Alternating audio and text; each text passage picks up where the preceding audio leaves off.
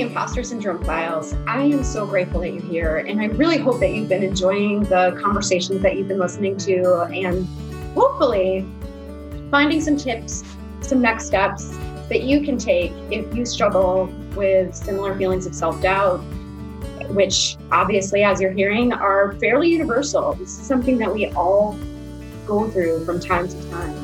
When I started this podcast, my goal was really to try to normalize the experience, to let everybody know that you are not alone, that there's a name for what you're feeling, and that there are steps that we can be taking to manage it more effectively. What I have found over the course of these conversations has been fascinating. I have had an absolutely powerful and different conversation with every single person who I have interviewed.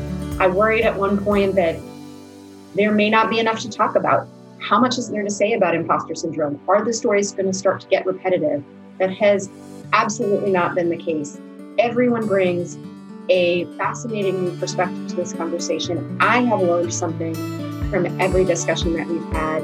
I hope you have too. I want to make a note that many of these recordings are being done during the social distancing that's happening with coronavirus. I am doing my best to protect the sound quality, but we are all in homes that have pets, kids, all kinds of background noise going on. For me, it's much more important to share with you a very natural conversation between two people than it is to share a perfectly polished recording. So I hope that you will bear with us if there are moments where the sound is not perfect. Uh, really, my goal is to share stories, not to provide perfectly scripted, perfectly polished audio. So apologies for any imperfections that may be coming through in the recordings, but I'm hoping that you're getting the essence of the message regardless. So thank you again for being here. I wish you all the best and hope that you will consider sharing your own story one day. Thanks again.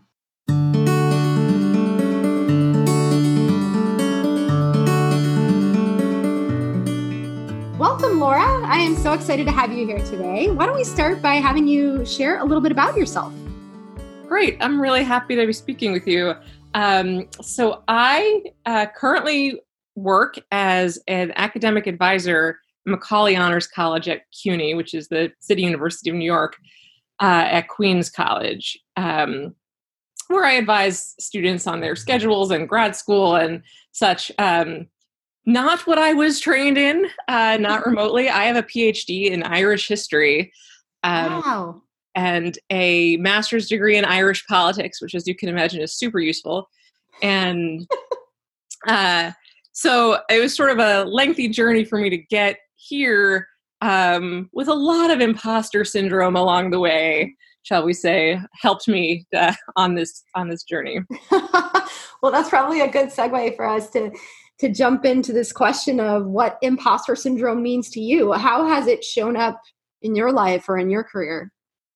Uh, to me imposter syndrome is almost like gaslighting myself. Uh, in the in the sense that I have been able to convince myself, or just without even working, to believe that I don't know the things that I actually know. I'm not an expert on the things that I'm actually an expert on. Um, and the way that that has impacted my career choices uh, has actually been really profound. I love that you used the term gaslighting that's such a great way of describing it are you comfortable sharing a bit more about the profound impact that you're talking about like in what ways has it affected your career um, well you know when i went to grad school um, both in belfast where i did my master's degree and then back in the united states where i did my phd i definitely thought that i was going to have a career uh, writing books about ireland um, possibly being a sort of public intellectual on things related to Ireland. Um, and then when I got into academia, um, I pretty quickly fell into this idea that I don't know what I'm talking about. I'm not as smart as other people.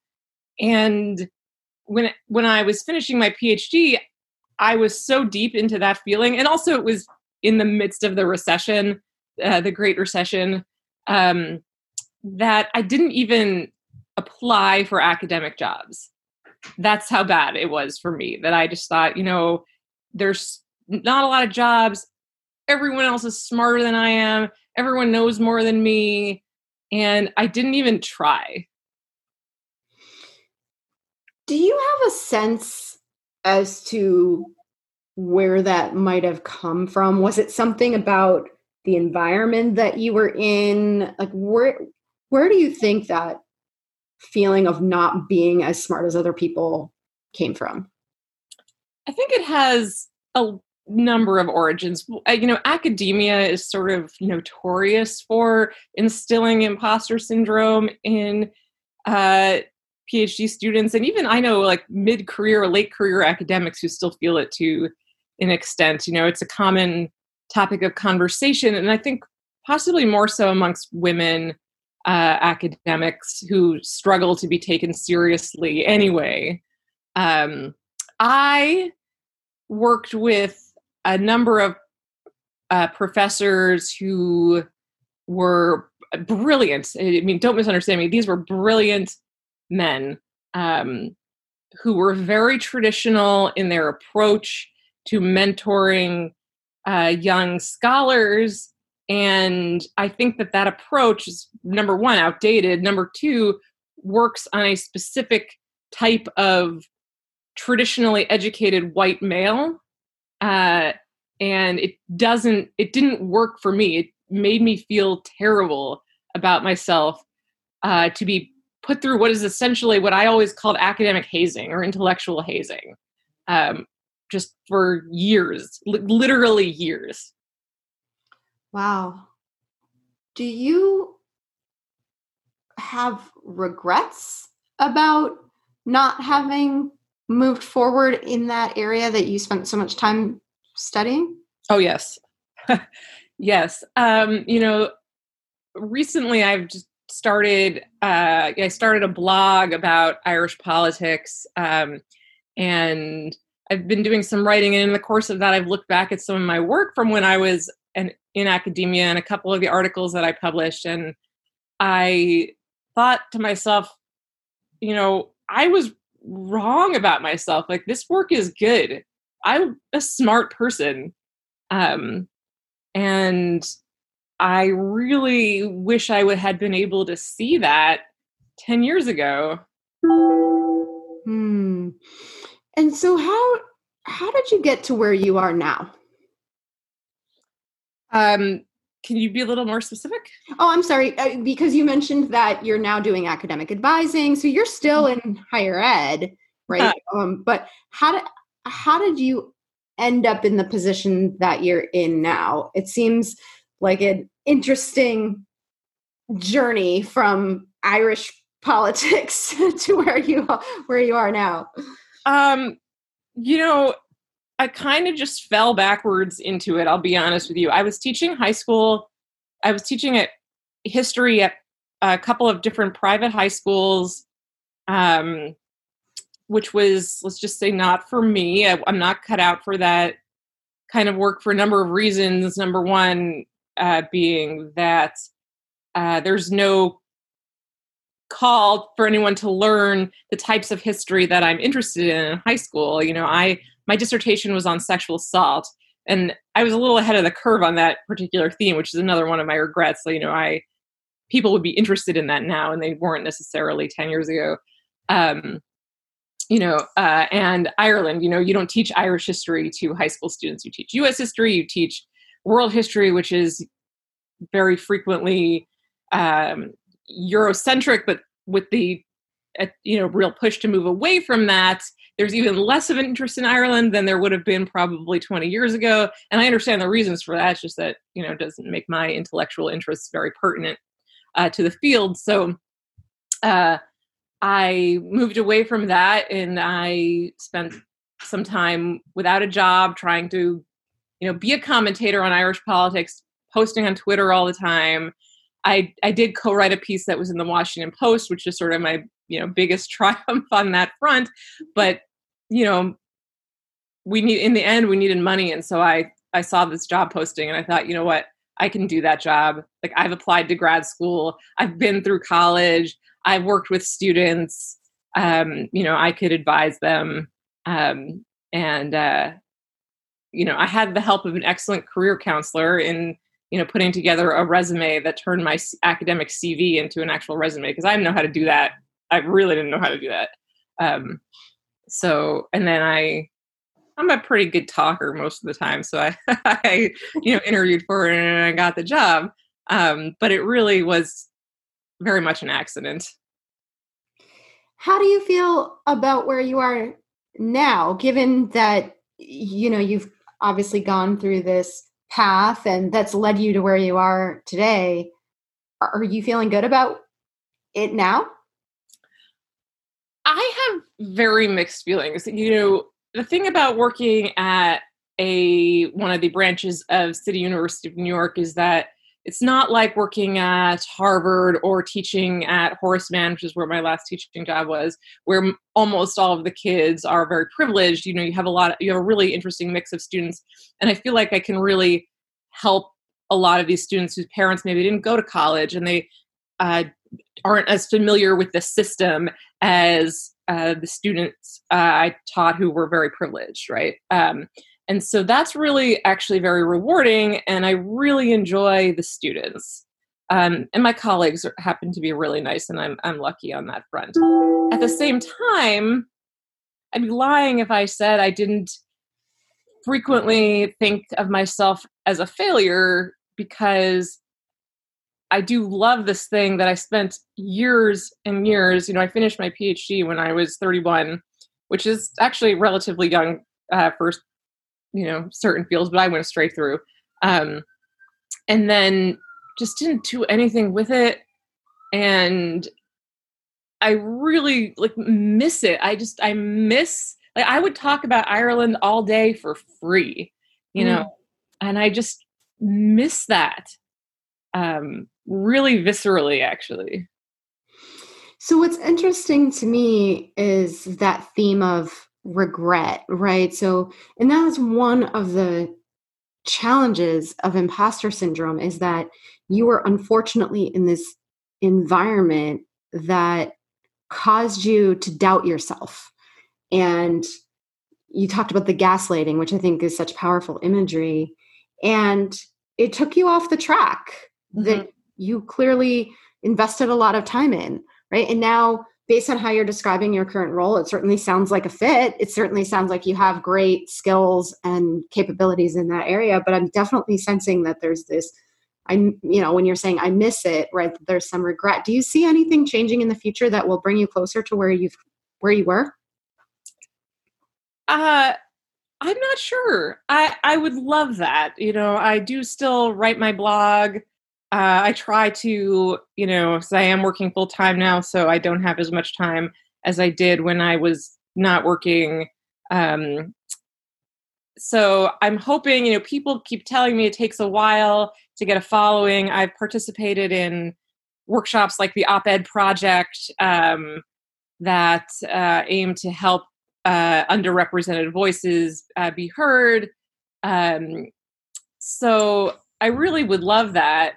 I I just don't know. Sometimes I feel like it's too late for me. Um, you know, I got married last summer, and you know now there's like you know issues of children mm. potentially in the future, and you know I'm not a young person, uh, you know, in terms of that anymore. So, um, and I I don't know that it would be possible for me to uh, hit the reset button anymore. In terms of being an academic, that's that's over. You know, academia, they call it um, your PhD goes cold, your dissertation goes cold. If you don't get a job in usually three to four years after you're done with your PhD, you are, it's not going to happen for you. And that's just a reality of the field that I think is personally, I think it's pretty messed up.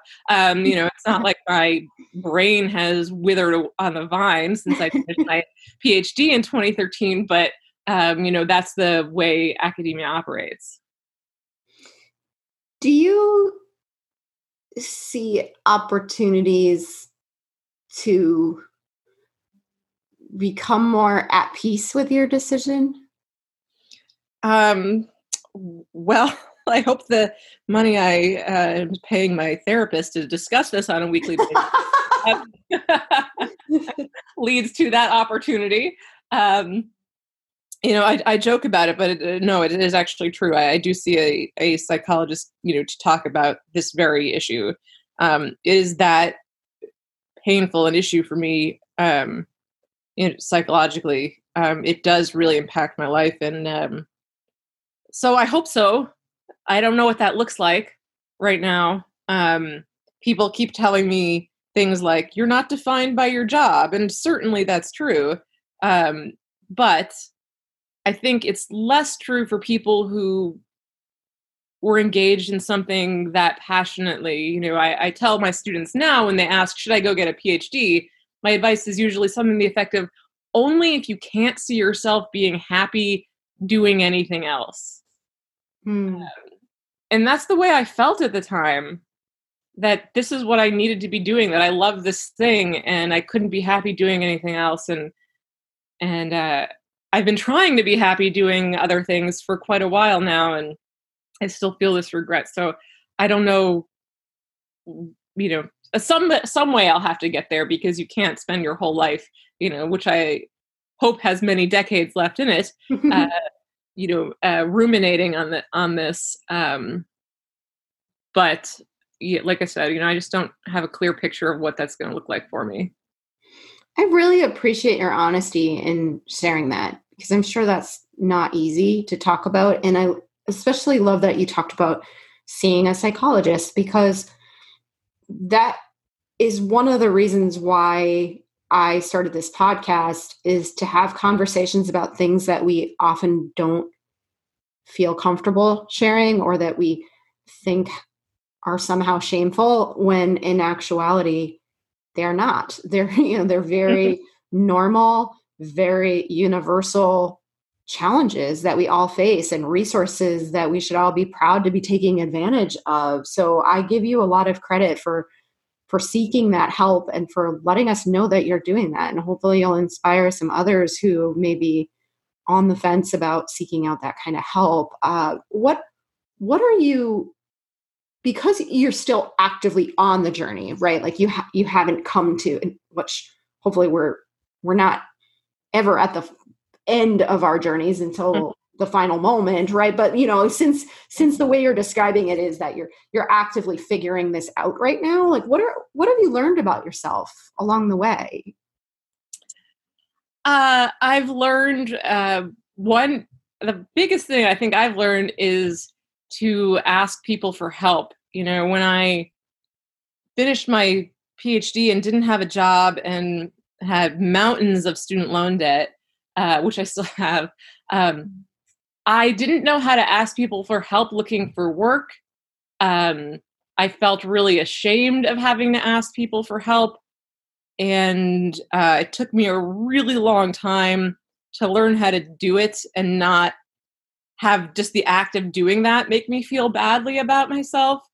Um, so I think uh, that is probably the number one thing that I have, uh, you know, personally, the number one way I've personally grown from uh, this experience. Um, you know, I've, I've asked career counselors for help, and every single one of my friends, and frankly, people I don't even like that much, I had to, you know, swallow my pride and ask them for a job lead or um, you know someone who's an expert on you know social media marketing I asked for help. I asked a cousin for help who I didn't have a great relationship with before putting together a website, and he helped me do it. And I actually, my relationship with him is a lot better. So uh, I'd say I, I got that out of it too. Um, and I've also uh, learned that people are a lot kinder than I may have thought. Um, you know, through through asking them for help, I thought people were really going to judge me and think poorly of me and think I was stupid for asking for help looking for jobs and putting together resumes. And people have been exceptionally kind. I'd say 99% of the time, people were exceptionally kind. And that felt really good. I love both of those things that you're talking about. Asking for help is a tough one for so many. And it is a really powerful strategy for combating imposter syndrome because we just put so much pressure on ourselves. We have these beliefs that we need to know everything, do everything, and if we ask for help, that that's somehow weak or cheating, right? Um, mm-hmm. Um, and then beyond that, there's also the you know the real fear that people are going to judge us or that people are going to reject us or that you know something bad is going to happen if we reach out and ask for help and so i love what you're describing too about this idea of kindness and that has been my experience too that way more often than not people want to be helpful they want to support you and they appreciate your vulnerability and willingness to ask for help and when we ask for help we give permission to other people mm-hmm. to be vulnerable and ask for help too. Mm-hmm. And I think that's a really important part of you know this shared experience that we're we all have. I agree. Yeah. So this has been a really powerful story again that I'm so grateful that you shared with us today. Uh, what motivated you to want to tell your story today? Um I think if anyone can learn from the what I consider to be the bad choices I made, um, you know, for what seemed like very real psychological reasons, people can learn from that and think, you know, maybe what I'm thinking and feeling right now is not real. It's just the like voice in my head uh, talking to me, but you know, your your thoughts and feelings are not necessarily reality. Um, you know, I think is important to know. And there, I, there are some types of therapy like cognitive behavioral therapy or uh, acceptance and commitment therapy that will like teach you that and like tell you to give the voice in your head a name um, and then mm. tell it to shut up whenever it's telling you you're not good enough or you know uh, you're not smart enough um, you know i think that's a, first of all i think it's a really wonderful strategy and i think but i also think that if people can hear my story uh, women in particular because i just you know i studied spent a lot of time studying gender and I, and I know that uh, women uh, and uh, various um, you know underrepresented people are more susceptible to this. Um, you know, if they can hear my story and think, you know, that sounds a lot like me. I'm going to make a different choice than the one she made. Um, I'm I'd be thrilled if people could hear my story and, and make a better choice for themselves.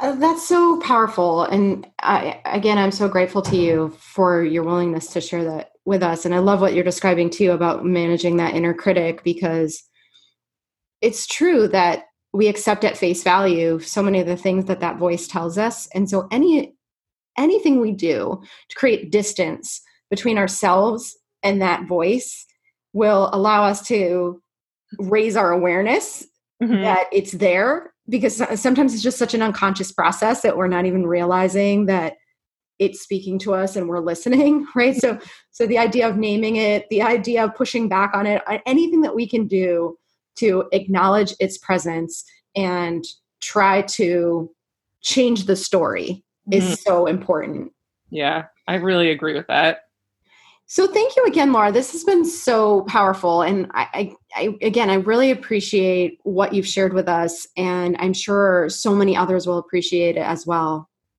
Thank you for having me. I'm glad uh, to have been able to tell this story. Thank you so much for listening today. If you enjoyed it, please subscribe and share it with other women who can benefit from this conversation. Before we go, I want to share some additional resources with you. If you struggle with this with imposter syndrome and you want to manage it more effectively, I invite you to join my free imposter syndrome online challenge. Every day for 7 days, you'll get an email with self-reflection questions and exercises to help you better understand your own experience with imposter syndrome and how to navigate it more effectively. To join the free challenge, visit executivecareersuccess.com slash imposter dash syndrome dash challenge. When you sign up, you'll immediately receive your first message. Also, if you're interested in joining a community of women who engage in candid conversations that generally aren't happening elsewhere, I invite you to join my Leading Women discussion group. On the first and third Thursday of every month at 12 p.m. Eastern, we meet virtually over Zoom to talk about questions or challenges related to career management, leadership development, and any other re- relevant topics such as imposter syndrome and confidence. It's always a great discussion with a great group of women. If you want to check it out, you're welcome to be my guest on a future call. Just reach out to me at kim at executivecareersuccess.com and I will share the call details with you. And if you want to join my newsletter to receive tips, insights, and updates, text Leading Women, all one word, to 66866. Finally, consider telling us your story. Contact me to learn more about how you can be a guest on the Impostor Syndrome Files. Thanks again and have a wonderful day.